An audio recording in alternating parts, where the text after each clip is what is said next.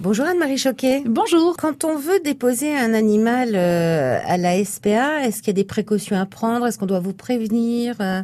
Alors, il y a deux cas de figure. Soit en fait la personne a trouvé un animal dans la rue, auquel cas c'est pas de notre ressort, puisqu'en fait il faut prévenir la mairie afin que l'animal parte en fourrière pendant dix jours. C'est pas trop cruel ça? Alors c'est pas cruel dans la mesure où la fourrière recherche son propriétaire si l'animal en a un. D'accord. C'est nécessaire parce qu'en fait il y a beaucoup malheureusement de personnes qui ne font pas identifier leur animal, leur chat ou leur chien. Le fait de d'intervenir euh, la fourrière, ça donne la possibilité au propriétaire de retrouver son animal. Et si, euh, bah, par exemple, on a une portée de chat euh, ou parce qu'on peut plus garder son animal euh, Voilà. Donc, raison. alors il y a des raisons bien sûr euh, au niveau de l'abandon.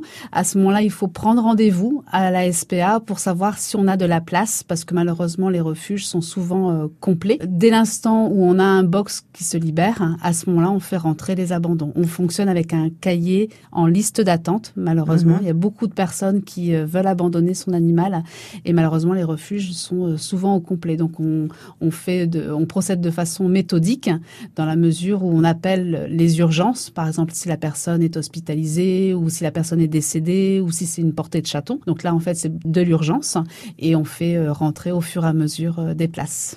Merci Anne-Marie Choquet. Merci beaucoup.